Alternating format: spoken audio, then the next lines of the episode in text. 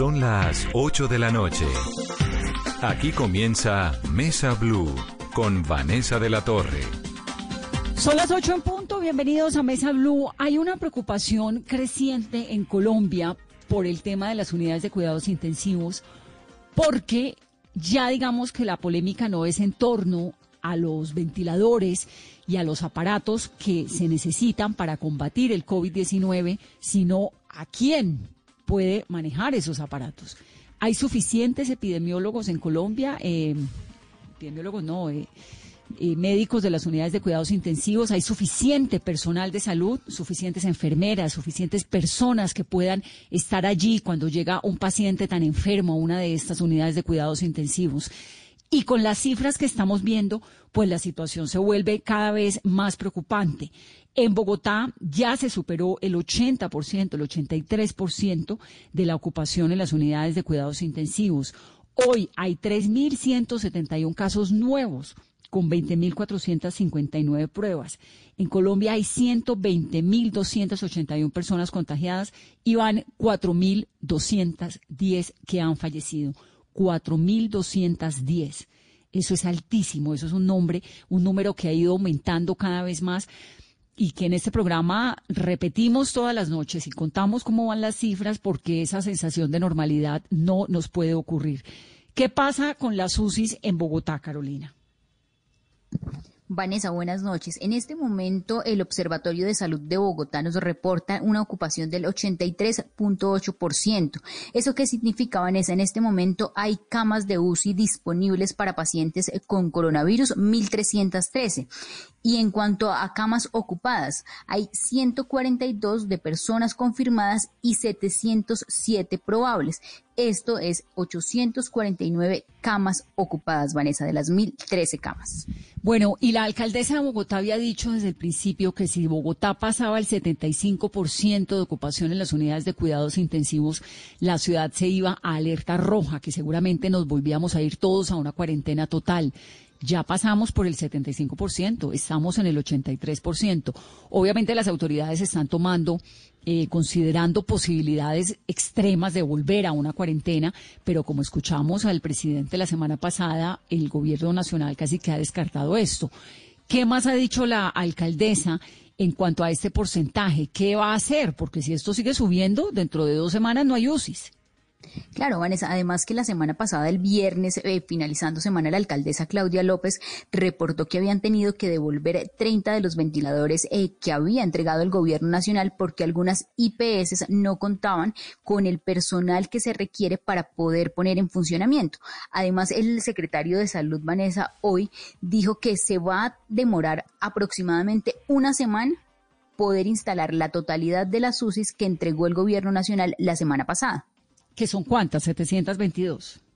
Se completaron 722, la semana pasada se entregaron 430. Sí. Y lo que dijo también la alcaldesa hoy es que Bogotá pues va a tener que acostumbrarse de alguna manera a la ocupación entre el 75 y el 80 mientras va aumentando el personal que atiende y mientras van aumentando los ventiladores pero lo cierto pues es que no deja de ser una situación muy preocupante. Jairo Pérez es el director de la Unidad de Cuidados Intensivos del Hospital Universitario Nacional de Colombia, que tiene ya una ocupación del 100%. Doctor Pérez, bienvenido a Mesa Blue y gracias por estar con nosotros.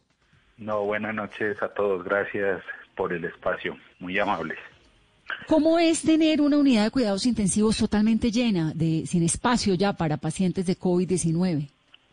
Pues es una situación difícil porque pues eh, en el momento de que nosotros, pues que el, distrito pues asume, el, el, centro regulador de urgencia asume pues la distribución de las camas, eh, en ese momento pues nosotros perdemos el control sobre la asignación de camas eh, para cualquier paciente, digamos COVID, porque en realidad esto es para paciente COVID. Entonces, si hay un paciente que tenemos nosotros hospitalizado COVID y se deteriora desde el punto de vista respiratorio, que requiere eh, unidad de cuidado intensivo, requiere ventilación mecánica, pues toca hacerle lo que considere uno en el servicio de hospitalización y ponerlo en remisión. Eh, lo que sí hemos vivido es básicamente eh, en ese escenario es que pues el 100% de nuestras camas asignadas para COVID, que no son pocas y no son 32, yo creo que es de los, en este momento en Bogotá somos de los hospitales que más tenemos camas en cuadro intensivo para COVID.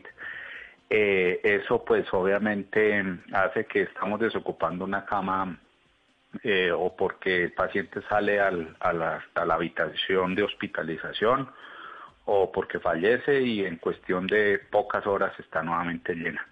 Eh, la verdad, para nosotros como, como intensivistas, eh, como equipo, digamos, pues eso, digamos, eh, esa es nuestra experticia, pero sí lo que nos hace es preocuparnos muchísimo porque sabemos que, que esto refleja cómo va la ciudad respecto a la pandemia y respecto al requerimiento de cuidados intensivos.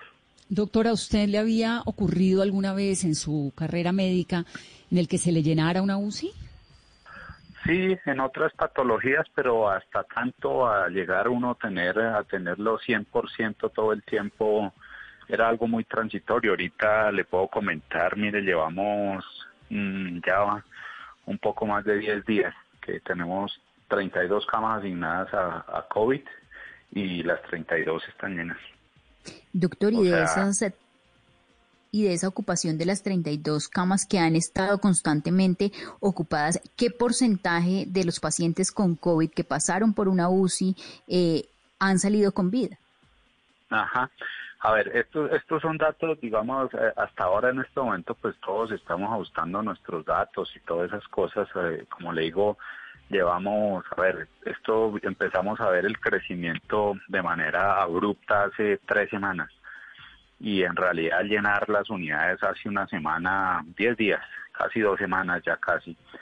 Y en realidad pues eh, en una, y eso son estadísticas no solo nuestras, sino en, en el mundo como tal, o sea, los pacientes, a ver, eh, eh, un poco para, para que me entiendan, el paciente que tiene COVID, que hace infección respiratoria, o sea, en el pulmón como tal, que hace una neumonía severa, que termina en ventilación mecánica, o sea, con un respirador, eh, tiene altísimo riesgo de hacer una patología que se llama síndrome de dificultad respiratoria aguda. En otras palabras, es que se inflaman los dos pulmones. Entonces, poder entrar el oxígeno es muy difícil.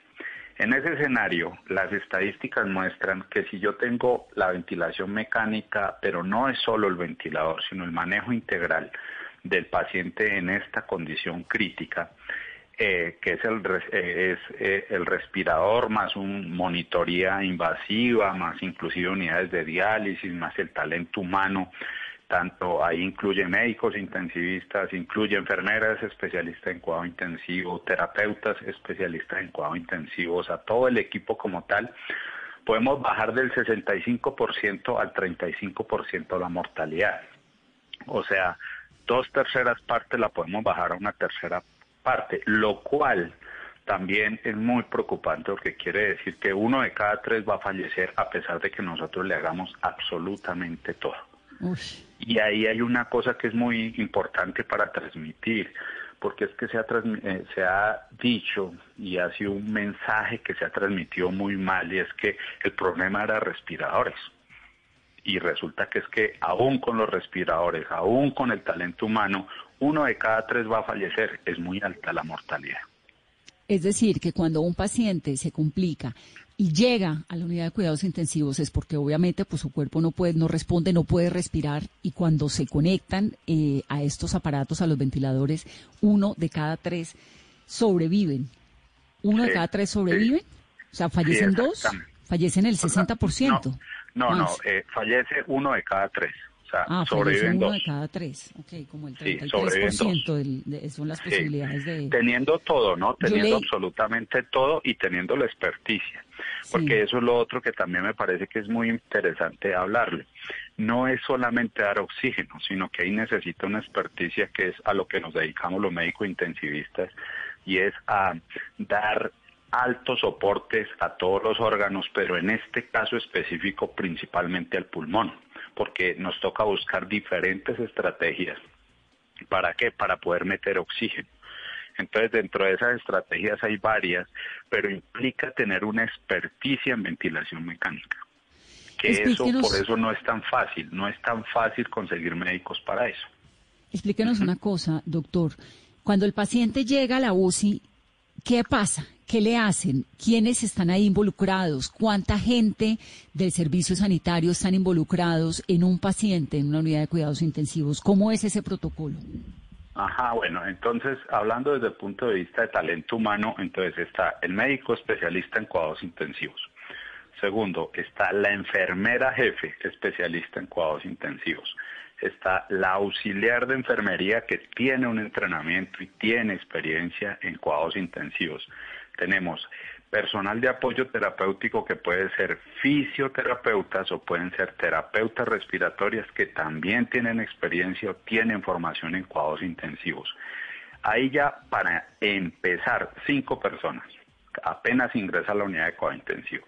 Después de que ya empezamos nosotros a hacer todo el proceso de atención, que ya tenemos que empezar obviamente a hacer laboratorios, a hacer imágenes, o sea, tomar, hacer tomografías o placas de toras y todas esas cosas para mirar cómo están los pulmones, pues ya empiezan a entrar en concurso otros especialistas, los radiólogos empiezan a entrar también, pues obviamente laboratorio clínico, empiezan a entrar también infectólogos, empiezan también a, a, a participar ya cuando empezamos a dar la nutrición, la alimentación a estos pacientes, pues obviamente las nutricionistas, o sea, en realidad es un equipo bastante eh, amplio de personas para poder dar manejo integral.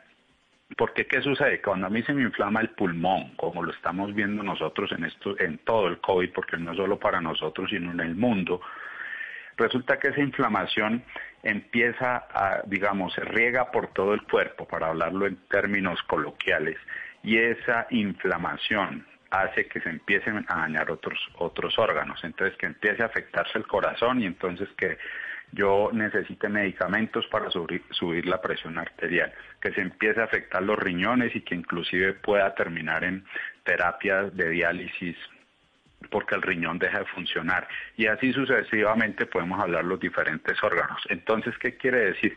Que es manejo integral de todos los órganos, no solamente el respirador, ya partiendo de que el respirador es difícil en este escenario la programación. O sea, poder dar ventilación mecánica como se tiene que dar, se necesita una experticia. Que ahí también ven otra cosa, no se resuelve con un cursito de una hora, con un cursito de dos horas, sino ahí se resuelve teniendo experiencia para hacer eso. Doctor, y por ejemplo en Colombia, ¿qué tantos intensivistas y especialistas en cuidado crítico hay?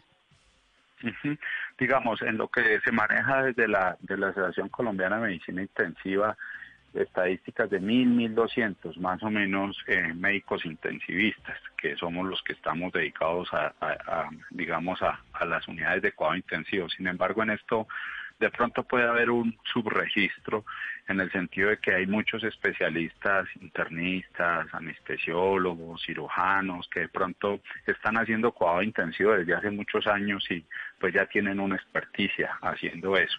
Sin embargo, hay algo que hay, que hay que aclarar y es que la mayoría, como somos tan poquitos, porque es una especialidad, digamos, si la compara uno con la cirugía o la medicina interna o la anestesiología, es una especialidad que en nuestro país es relativamente nueva, digámoslo así.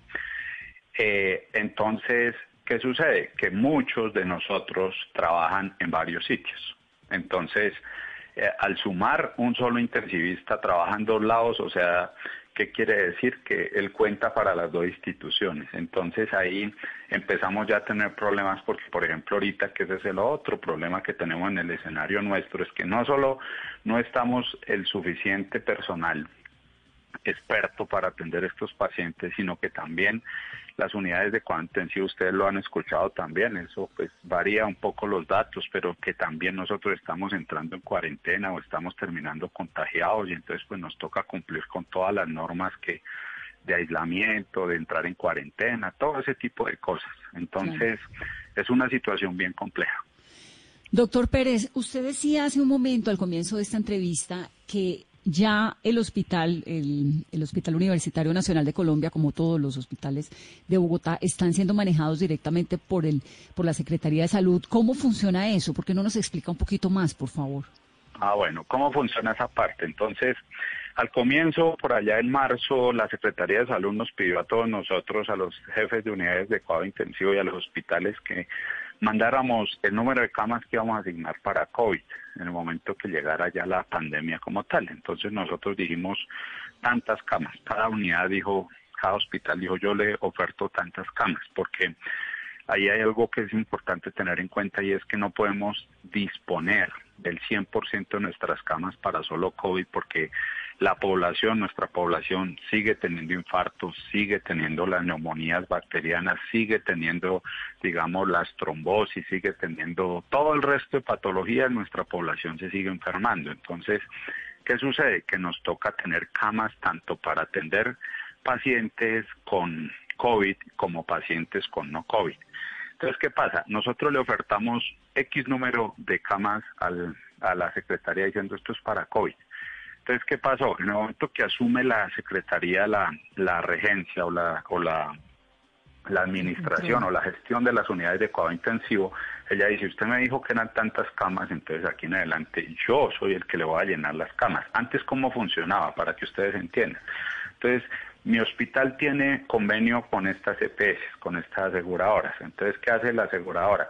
Me dice, mire, tengo un paciente crítico en tal ciudad del país o acá en tal hospital, pero yo allá no tengo convenio, necesito que me lo reciba. Entonces uno le dice, mándemelo, cumple criterios, yo reviso como médico intensivista y digo, sí, cumple criterios para ingresar a la unidad de cuidados intensivos. Ahorita, ¿qué sucede? Que ya no es la EPS, ya no es la aseguradora, sino que si en cualquier hospital hay alguien que requirió, que requiere cuidados intensivos, entonces tiene que montarse el proceso de remisión enviarse a la, al CRUE, al Centro Regulador de Urgencias, y desde ahí entonces ellos tienen todo el mapa de cómo están las camas de cuidado intensivo en todo Bogotá para COVID. Entonces me dicen, aquí le voy a mandar este paciente que viene de tal hospital, y así sucesivamente a todo el mundo. Ellos tienen el mapa si yo tengo camas o no tengo camas desocupadas. Nosotros cada 12 horas tenemos que estarle reportando al Centro Regulador de Urgencias cuántas camas tengo y cada vez que desocupa uno tengo que estar reportando también ese dato. ¿Y ese proceso no demora la atención de los pacientes críticos? Lo, que pasa es que esto facilita, depende de donde se mire, pero también lo facilita un poco porque desafortunadamente pues no todas las EPS tienen convenio con todas las instituciones. Entonces, por decir algo, si yo trabajo, si somos tres instituciones los que trabajamos con determinada EPS y llenamos esas camas, entonces ya la EPS se quedó con, con, con el paciente crítico donde lo tenga y no lo puede ubicar. El hecho de que la Secretaría sea quien regule ese proceso, pues sencillamente dice en tal parte y cama, más al favor y lo trasladan para allá. Eso facilita, a mí me parece que, que facilita un poco el, el, el pues que haya un, centro, un tablero de control de mando de, disponibilidad de las camas de cuidado intensivo. Eso me parece que tiene de todas maneras sus ventajas. Y le garantiza a todo el mundo la atención por igual, ¿no? De acuerdo, exactamente, de acuerdo, porque aquí también pues vienen otras cosas también desde el punto de vista social, entonces las EPS que han tenido dificultades para económicas, que no le pagan a los hospitales y todas esas cosas, entonces si nosotros manejáramos eso, entonces diríamos, no, no tenemos convenio con esa PS o, mejor dicho, cualquier cosa de esas no hay, entonces, eh, pues se negaría la cama en cierta forma. Aquí en este momento, pues al, distrito dice, mm, mm, va para allá, no me interesa qué PS es. Ahora, el hecho, por ejemplo, de que su hospital, el Hospital Universitario Nacional, esté con 100% de ocupación en las UCIs, ¿significa que si una persona llega, simplemente no hay realmente cómo atenderla? ¿O siempre quedan algunas UCI disponibles por si acaso? No, en este momento quedan, o sea, quedan pero para no COVID, porque es que nosotros también tenemos unidad oncológica y lo que les mencionaba, o sea, hay otras patologías que se siguen, se siguen eh, las personas se siguen enfermando.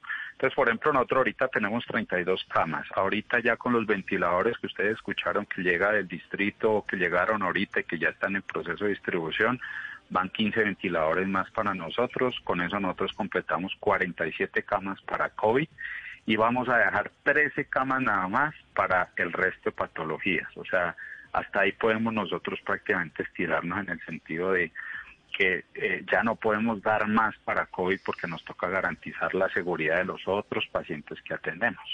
O sea, que en caso de que se compliquen, tenemos que nosotros atenderlos como tal. Y ahí pues nosotros tenemos, por ejemplo, hacemos cirugía oncológica, o sea, de, de, cáncer, resección de tumores y todas esas cosas que ustedes saben que en todo este proceso de pandemia ha sido de las cirugías que se han podido o se deben seguir haciendo porque el cáncer no da tiempo. Claro.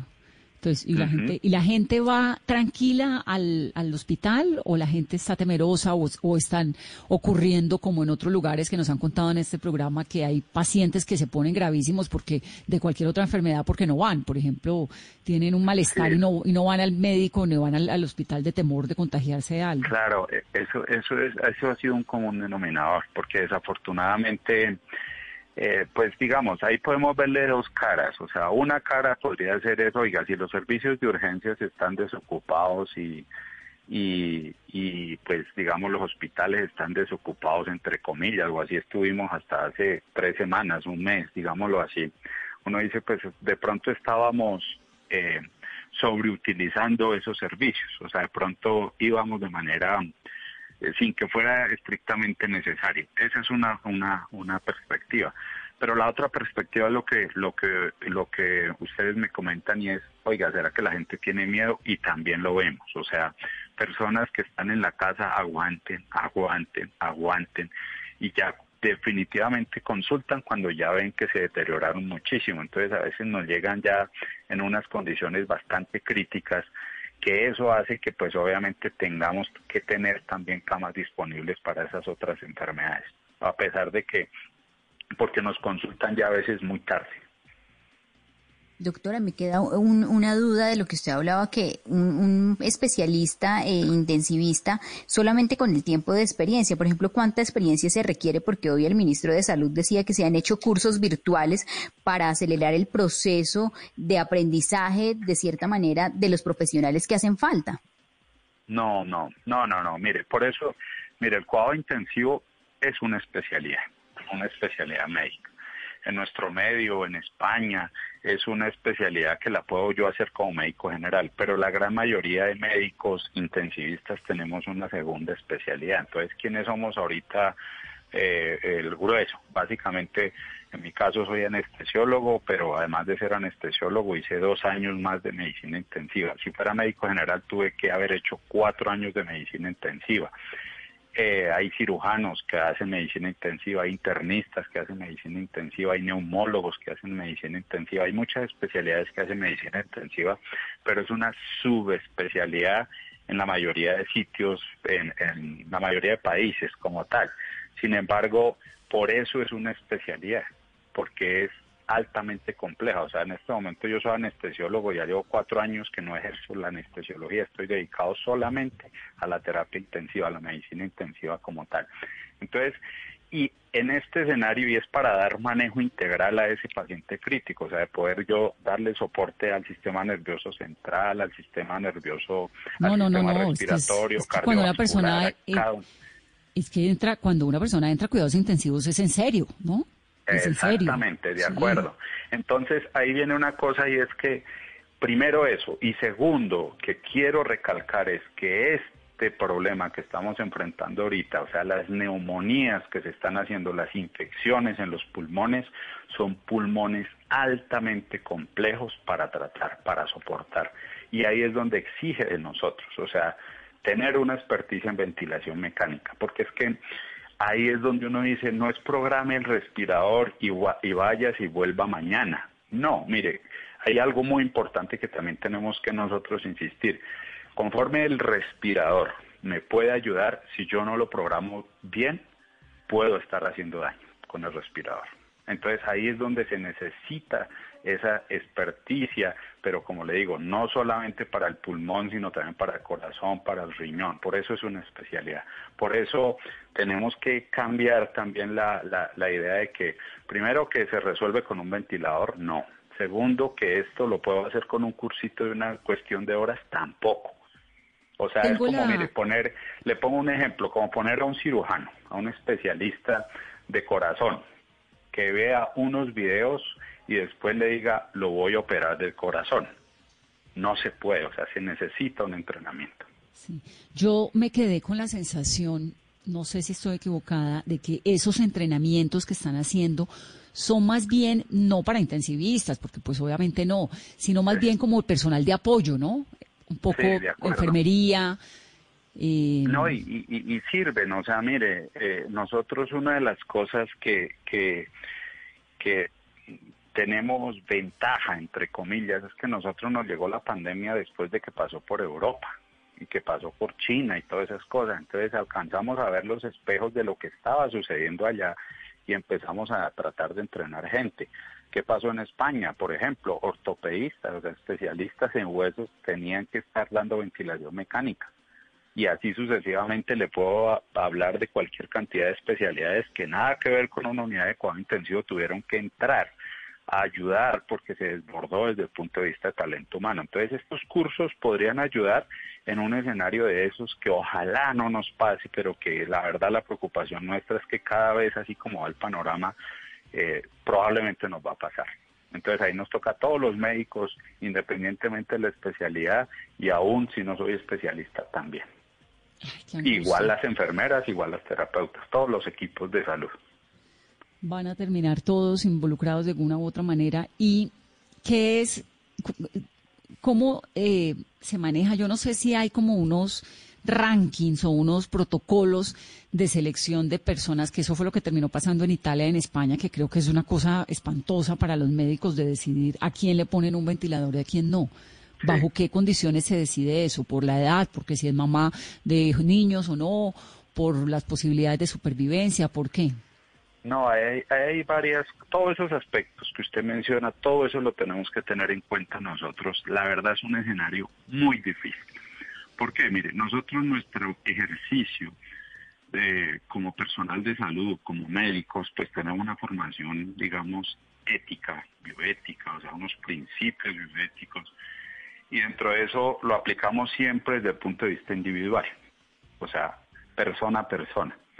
En el contexto de pandemia ya nos toca empezar a aplicar esos principios, es desde el punto de vista poblacional. Y ahí es donde empiezan los problemas, porque mire, créanos que para nosotros como médicos ese escenario va a ser muy difícil y ojalá no nos toque. Pero tener que tener un ventilador, cinco candidatos y todos por igual de, de, de expectativa de vida y todas esas cosas, una cosa muy complicada para nosotros. O sea, volvernos nosotros jueces, eso no es para nada fácil para nosotros. Entonces, mire, yo he venido insistiendo desde, pues, mejor dicho, desde que empezó todo esto, cada vez que me entrevistan, la mejor manera de tener ventiladores disponibles es evitando que la gente se contagie. Esa es la mejor manera. O sea, pues no hay opción. Y no es solo ventiladores, sino, como decía, tener camas de cuidado intensivo porque definitivamente, como les mencionaba, el ventilador y la unidad de cuidado intensivo no me asegura que yo sobreviva. Y segundo, si esto se desborda, mira dónde vamos a llegar, a esto que ustedes están tocando. Que desafortunadamente pues ya hay unos lineamientos del ministerio, pero son cosas muy generales, de la Academia de Medicina y todas esas cosas que ahora nos toca empezarnos a preparar a cómo vamos a aterrizar esos conceptos o esos lineamientos ya en la práctica. Que eso creo, nuevamente insisto, para nosotros es muy difícil, muy, muy difícil porque no es el tipo de medicina que hacemos nosotros. No, pues es que es contra natura, porque ustedes estudiaron para salvar vidas, no para escoger a quién salvan, ¿no? Pero esos lineamientos ya existen. No, no, o sea, existen unos lineamientos eh, del ministerio, pero son muy generales. O sea, generales es que tenga en cuenta, pues obviamente que estamos en contexto de de ética poblacional y no pues digamos eh, individual y esas cosas muy generales pero pero pero ya de volverlo práctico ahí es donde donde nos toca a nosotros volvernos esos jueces y ahí es donde vamos a tener muchos problemas para nosotros mismos porque pues como les digo o sea nosotros no es la manera como ejercemos. Doctor Pérez se cuenta se dieron cuenta que en Italia en España personal de salud se, suicidaba un poco por por todo ese tipo por esa por esa para por esos escenarios tan devastadores que pues obviamente todo eso nos toca tenerlo previsto. No, es que es una tragedia desde cualquier óptica. Doctor Pérez, ¿usted siente que esta sensación inicial de rechazo que había con algunas personas del servicio médico ha bajado o cómo lo vive usted? Sí, no, yo creo que ha bajado. Yo creo que nos siguen haciendo daño algunas cosas, de que tenemos el cartel del COVID y todas esas cosas que, que es de, mejor dicho, si ustedes vieran cómo nosotros, eh, mejor dicho, tenemos que dar lo mejor para tratar de sacar nuestros pacientes adelante, aún exponiéndonos nosotros, porque como le digo a muchos, a los familiares, a los amigos, que les digo, quédense en la casa ya que ustedes tienen esa opción. Nosotros, mire, lo hacemos con gusto y pues para esto fue que estudiamos y pues nos cogió la pandemia ejerciendo nuestra especialidad en una de las más difíciles que es cuidados intensivos en este momento. Eh, no podemos decir que lo disfrutamos porque es el dolor y es pues una tragedia para todo el mundo y toda la cosa, pero lo hacemos con gusto. Considerar de que nosotros los queremos hacer daño, que nosotros, mejor dicho, que nos volvimos el enemigo de el, en el barrio, en el conjunto y todo eso, no, o sea, eso es un error, eso es un error. Ahorita nosotros necesitamos tener nuestra cabeza bien puestecita para poder responder a todo esto que nos está planteando, digamos, la pandemia. Podemos necesitamos em, poder nosotros estar muy concentrados en eso. Si yo llego a mi casa, si me da miedo llegar a mi casa, imagínese, o sea, ¿usted tiene esposa e hijos? O sea, yo tengo todo eso, sí. Afortunadamente a mí no me ha pasado nada de eso. Sí, yo tengo hijas y pequeñas y todas esas cosas. O sea, a nosotros nos cambió la vida. Hacer esto nos cambió la vida. O sea, nosotros tenemos que salir, mejor dicho, de la casa, llegue al hospital, nos tenemos que cambiar absolutamente toda nuestra ropa, prepárese para entrar a, la unidad de cuidado intensivo, quédese en la unidad de cuidado intensivo con una ropa, usted nuevamente va a salir, cámbiese la ropa, nuevamente llega usted a su casa, prácticamente como decimos nosotros, desvistas en la puerta de su casa y pase a la ducha enseguida a bañarse, agua y jabón, nuevamente absolutamente todo. Eh, hemos dicho muchas cosas desde lo personal. Y segundo, por el hecho de trabajar nosotros en, el escenario de cuidados intensivos, prácticamente nuestra rutina es casa, unidad de cuidado intensivo, unidad de cuidado intensivo, casa, ya. Eso es todo lo que nosotros estamos haciendo desde hace tres meses desde que empezó todo esto. Y así estamos todo el personal de salud. O sea, es una cosa que para nosotros ahorita cuando, por ejemplo, ve uno cosas que ganamos la tutela para que nos dejen salir a los mayores de 70, es un error. Mire, nosotros vemos todo el tiempo los mayores de 70 en las unidades de cuidado intensivo y todas las complicaciones ahí, o sea, todas esas cosas es lo que nos preocupa mucho, lo que pasó, lo que veíamos por televisión de del día sin IVA, lo que no en el anterior, sino el otro, uno dice, Dios mío, esto lo vamos a vivir en la unidad de cuidado intensivo. O sea, esa es la preocupación de nosotros todo el tiempo. Cada vez que vemos todo el mundo afuera que no cumple con las normas, como todo eso, esto lo vamos a ver en el cuidado intensivo. O sea, la verdad para nosotros estos tres meses ha sido difícil desde ese punto de vista entender la situación y saber que eso se va a pagar todo ese tipo de comportamientos, pues es es, es estresante, o sea, eso no podemos estar tranquilos con eso. Esto que estamos viviendo acá lo veíamos venir, que nos iba a pasar. Y desafortunadamente creo que estamos empezando. ¿Estamos empezándolo?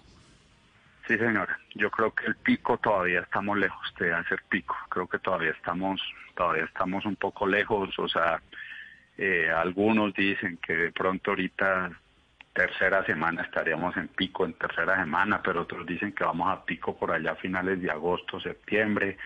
O sea, mire, en este momento nosotros que nos gustaría como personal de salud, que ojalá el pico esté fuera, que dijéramos, listo, pudimos sortear todo. Hasta aquí llegamos y no nos desbordamos. Eso sería lo ideal para nosotros. Pero pues el, de los grandes temores que tenemos es eh, tener que, que, esto se nos salga de las manos, porque definitivamente, pues desbordados, ¿cómo respondemos nosotros ante ese escenario? Lo escucho muy preocupado, doctor. No, lo que pasa es que esto, pues yo cada vez que lo, que cada vez que, que, que uno se pone a hablar de esto, la verdad, miren, nosotros con nuestros compañeros de trabajo y todo, hablamos mucho de eso, pues nosotros estamos en la mejor, mejor dicho, preparados para eso estudiamos y segundo tenemos nuestros protocolos de bioseguridad y afortunadamente nos, ha ido muy bien porque nuestro grupo, el grueso de nuestro grupo, a pesar de que somos bastantes, o sea, afortunadamente muy poquitos contagiados y los contagiados con síntomas leves en la casa y todo eso nos da tranquilidad. Lo que nos preocupa mucho desde el punto de vista social, o sea, nos preocupa muchísimo eso. Eso es una preocupación eh, bastante grande porque uno dice, pues la mejor manera de evitar y tener disponibilidad de cuidados intensivos y todo eso, como les decía, es previniendo contagiarnos.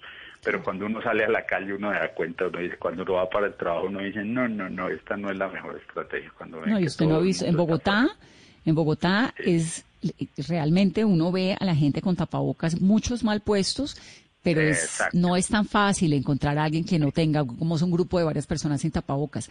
Usted no sabe las imágenes en otras ciudades que uno no puede creerlo. En Barranquilla, en Cali, en los semáforos, la gente sin tapabocas, todo eso que, pues que obviamente es supremamente preocupante, ¿no? Sí, pues, sí, claro, es que eso es lo que le preocupa a uno todo el tiempo. O sea, por eso uno dice, pero hasta ahora estamos empezando desafortunadamente. Sí, sí. Pues doctor, le agradezco mucho su tiempo, estar acá con nosotros conversando. Creo que es muy importante su voz para que todos escuchemos, aprendamos, entendamos la dimensión de este drama que estamos viviendo y no bajemos la guardia, que creo que es el mensaje nuestro de todas las noches. No, y, como también lo, no me cansaré de insistir, mire, la, así nos digan que todo el mundo para la calle, quedémonos en la casa. O sea, en serio que sí. Segundo, o sea, cosas elementales bañarnos las manos, eso no nos cuesta, con agua y jabón podemos prevenir, tapabocas. Y tercero, conservar la, el, mejor dicho, el distanciamiento social. Esos 13 cosas muy elementales que yo creo que también por ser tan elementales las hemos subestimado, pero ahí está la estrategia. Y creo que esa es la mejor manera de poder asegurar ventiladores o asegurar unidades de cuidado intensivo. Esa es mi invitación a todos los que nos están escuchando. Gracias, doctor Pérez. Un saludo muy especial. Bueno, muchísimas gracias y buena noche y muchas gracias nuevamente por el espacio. Gracias, doctor. Es Jairo Pérez, que es el director de la Unidad de Cuidados Intensivos del Hospital Universitario Nacional de Colombia, que tiene ya una ocupación del 100% en las camas destinadas para el COVID-19. Numeral, Vanessa, pregunte de las UCIs. No hemos leído mensajes, Carolina. Mucha gente haciendo preguntas, algunas ya se las hicimos al doctor. Vamos a, a continuar contestándoles todos los interrogantes posibles. Vanessa, escribe Juan Carlos Ospina. Vanessa, pregunte de las UCIs, ¿qué se ha pensado para cubrir la falta de personal idóneo en el manejo de los equipos recién llegados? También, Ana Bosa, Vanessa, porque solo el 20% de los fallecidos en Colombia ha pasado por UCI. Eso es gravísimo, es decir, que el 80% ha fallecido en su casa o no ha recibido el diagnóstico, sino solamente después de fallecido. ¿Qué es lo que pasa? También escribe, eh, Milton, es lo mismo estar internado en una unidad de cuidado intensivo que necesitar de un respirador. Algunas de las preguntas que estamos recibiendo a esta hora con nuestro numeral Vanessa Pregunte de las UCIs. Sobre lo que usted preguntaba, Carolina, hay también muchos comentarios. Un intensivista prácticamente tiene que saber de todo, dice una mujer que se llama María María, y pues la verdad es que sí, es la última frontera de la existencia del ser humano en una clínica, ¿no? En un hospital es, el, es una cosa muy seria y es muy delicado lo que, lo que está ocurriendo con ese incremento de la ocupación en las unidades de cuidados intensivos. Vamos a hacer una pausa rápidamente. Son las 8.38, nos quedan dos invitados más. Mabel Carrillo, que es profesora y es investigadora de la Facultad de Enfermería de la Nacional. Ella nos va a explicar qué es lo que les están enseñando a estos miembros del equipo sanitario, porque ha estado al frente de formación de cerca de 700 profesionales en los últimos meses. Y Carolina, la hemos llamado así, es una enfermera jefe en una unidad de cuidados intensivos en un hospital público de Bogotá. Regresamos en breve. Estás escuchando Blue Radio. Aprovecha este espacio para descubrir nuevas pasiones. ¿Sabes tocar algún instrumento? ¿Te gusta pintar? ¿Cocinar? Es tiempo de cuidarnos y querernos. Banco Popular. Siempre se puede. Hoy, en 15 segundos, un millón de personas se conectaron. 5.000 profesores están enseñando en línea y millones de colombianos trabajan duro desde casa. Sí. Hoy tú también puedes hacer de este un día extraordinario. Banco Popular. Hoy se puede, siempre se puede.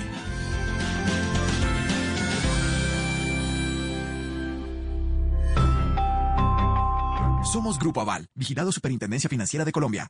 Todos tenemos un reto, algo que nos impulsa, eso que nos hace levantar de la cama todos los días, un sueño que nos lleva al límite y nada más importa. No importa el dolor, ni la frustración, no importa el tiempo. Un reto que es a la vez nuestro combustible y nuestra obsesión. Porque nada se consigue de la noche a la mañana. Este es mi reto. ¿Cuál es el tuyo?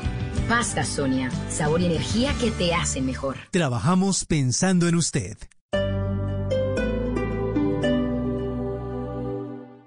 Hacer mi posgrado en el Poli me da la libertad de manejar mi tiempo y desarrollar proyectos que van más allá de estar frente a una pantalla. Nuestros posgrados virtuales te dan la opción de aprender y hacer lo que te apasiona, porque tenemos metodologías que se adaptan a tu estilo de vida. Más de 44 mil estudiantes y egresados en esta modalidad nos hacen líderes. Inscripciones abiertas. Ingresa a poli.edu.co o llama al 302-290-7400. Somos diferentes. Somos Poli. Vigilado Min Educación. Nacimos para ser felices, no para ser perfectos. Blue Radio. Estar en constante aprendizaje es lo que logrará que tu proyecto de vida no se detenga. Quita la pausa y dale play a los cursos y diplomados virtuales que el Politécnico Gran Colombiano tiene para ti en Educación para la Vida. Conoce más en poli.edu.co o marca el 302-290-7400. Somos diferentes, somos Poli. Vigilado Mineducación.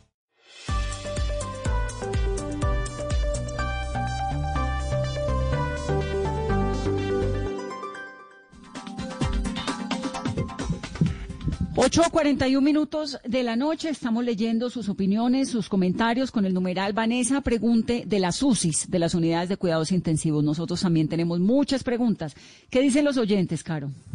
Escribe, por ejemplo, Vanessa a esta hora Sebastián del Castillo. Definitivamente faltan especialistas. La crisis de la salud no es solo un problema de recursos, viene desde la formación de nuevos médicos especialistas.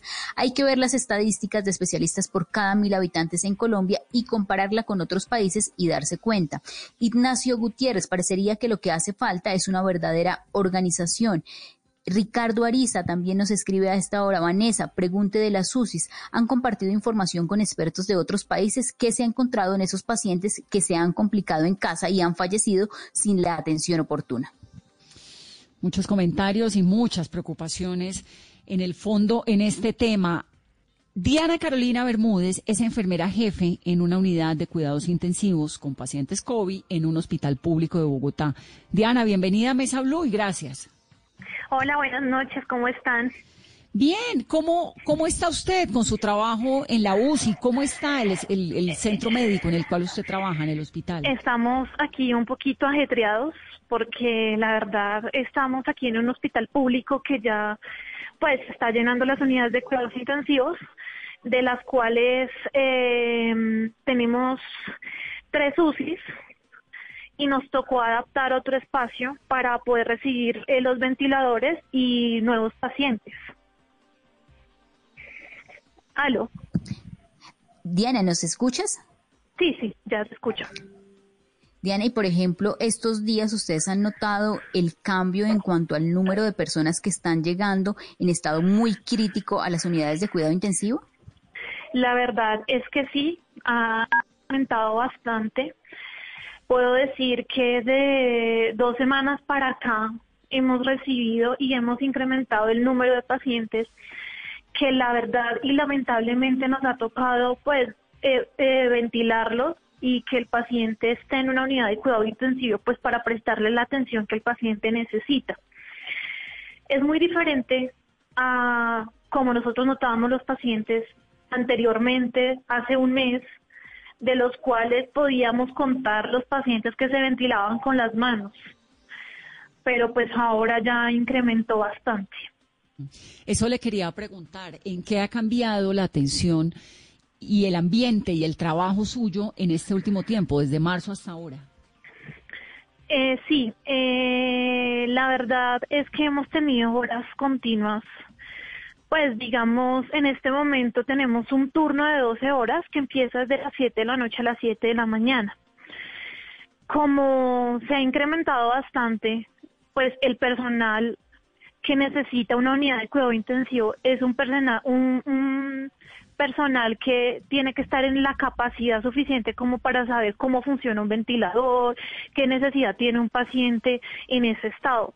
Entonces nos ha tocado nosotros doblarnos en horas porque hace falta personal de la salud pues que tenga esa especialidad, sí, que esté entrenado en esa área. Entonces, son turnos de 18 horas, son turnos de 24 horas, continuamente eh, los médicos también prácticamente podríamos decir que nosotros vivimos más en el hospital que en nuestras propias casas.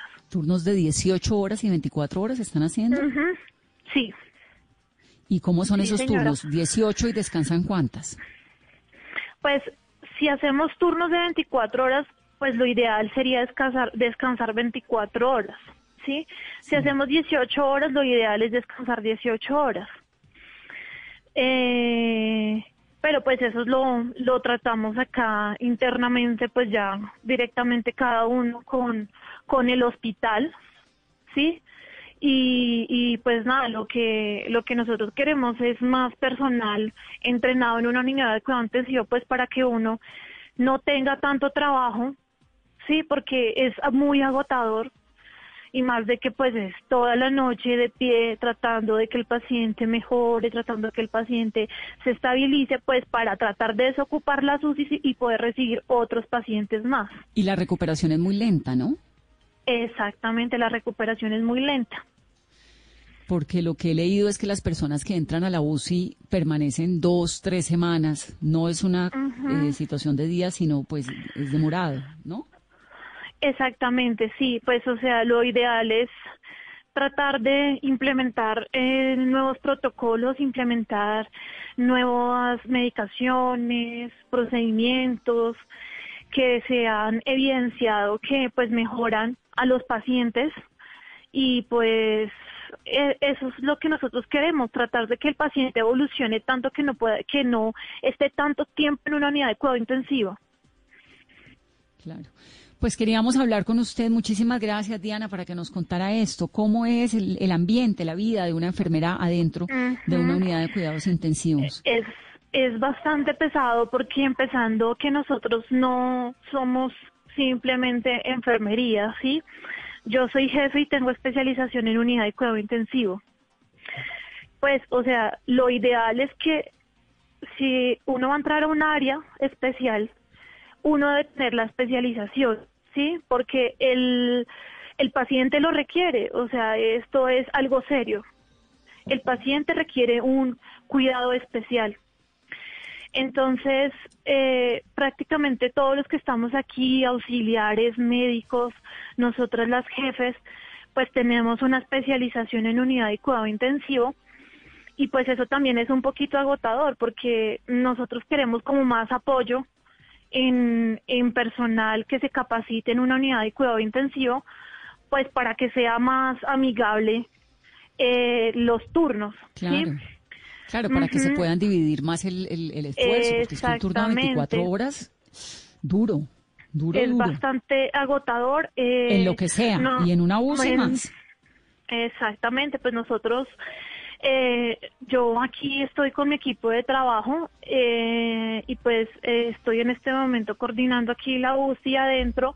Estamos en este momento en turno y, y prácticamente yo, yo soy muy estricta con la parte del protocolo de la bioseguridad. ¿sí? Mm. Porque nosotros no solo podemos pensar en el paciente, o el, paciente es nuestra prioridad, pero nosotros también debemos de pensar en nosotros mismos como personal de que debemos de estar saludables para poder atender ese tipo de pacientes y pues yo trato de que mi equipo se hidrate, de que nosotros nos bañamos cada seis horas y nos cambiamos de traje cada seis horas. Tenemos un protocolo diferente para, para manejar ciertos tipos de pacientes, otros pacientes diferentes también tenemos otro protocolo. Desde que el paciente entra a la unidad de cuidado intensivo, nosotros ya debemos de saber de que ese paciente se debe manejar de una manera especial y única, de una manera integral. Pues Diana, muchas gracias por compartir con nosotros aquí en Mesa Blue. No, gracias a ustedes. Numeral, Vanessa, pregunte de las UCIs, de las unidades de cuidados intensivos. Preguntas a esta hora, Carolina, 849.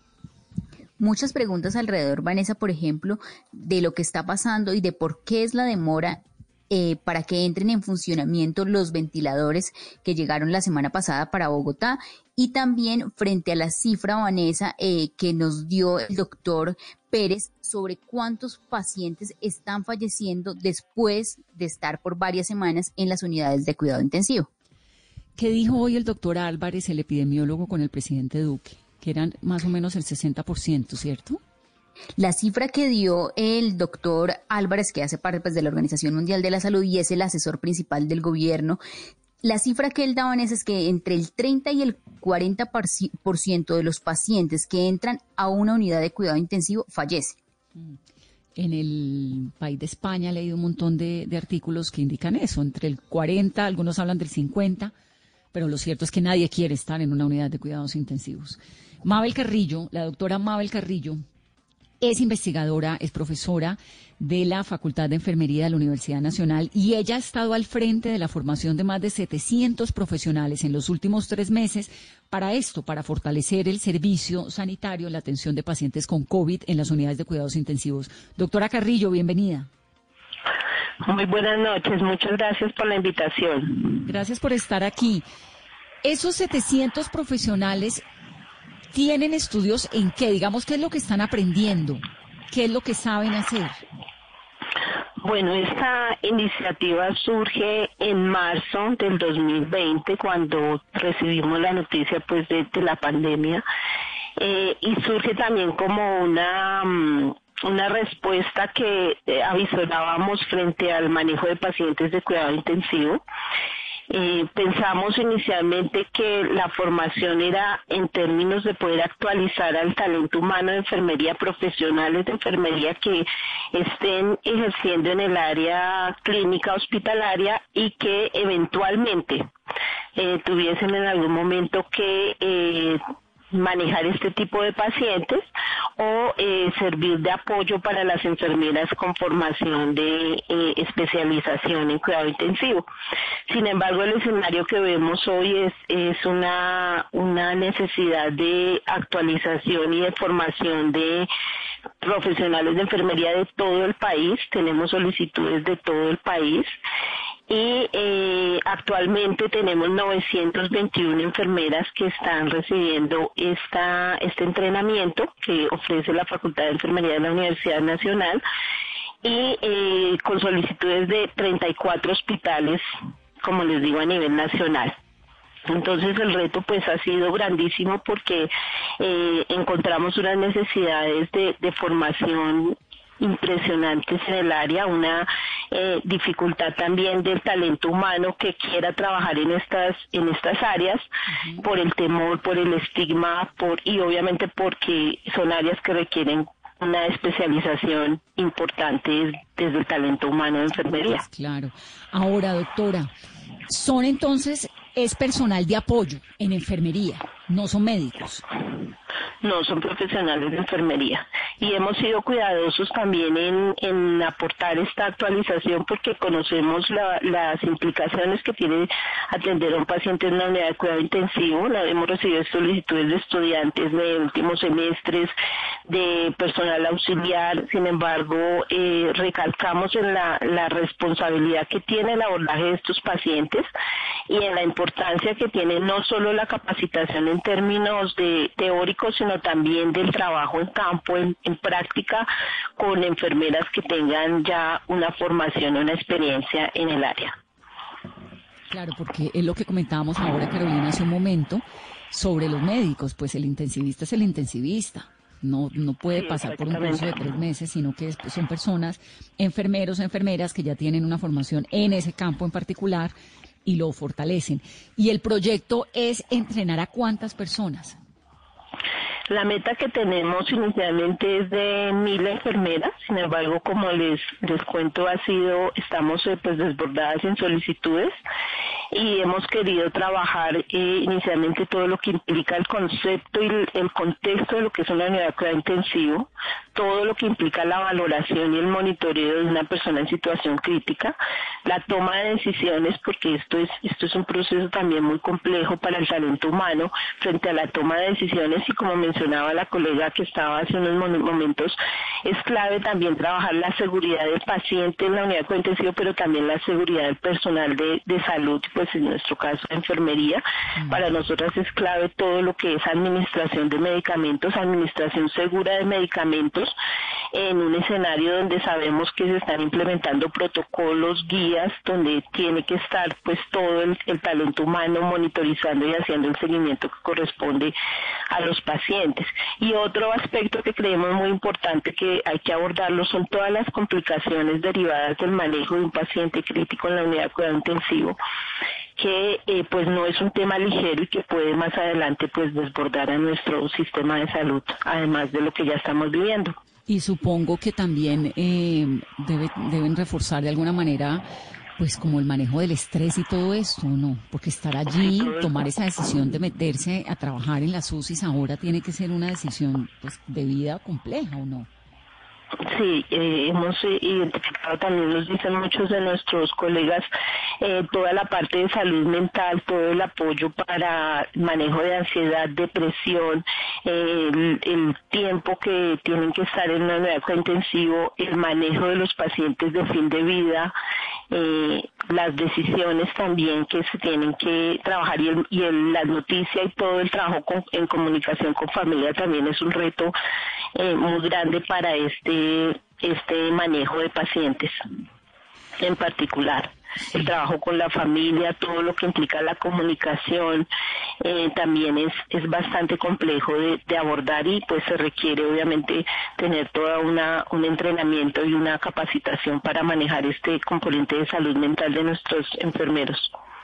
Pues doctora Carrillo, un gran trabajo están haciendo y la verdad tan necesario y desde acá, desde Mesa Blue, a todo el personal de salud de Colombia, siempre apoyándolos y siempre agradeciéndolos y, empujándolos a que sigan, porque es una situación muy dramática la que particularmente ustedes están viviendo. Gracias por estar esta noche con nosotros. Mil gracias por la invitación.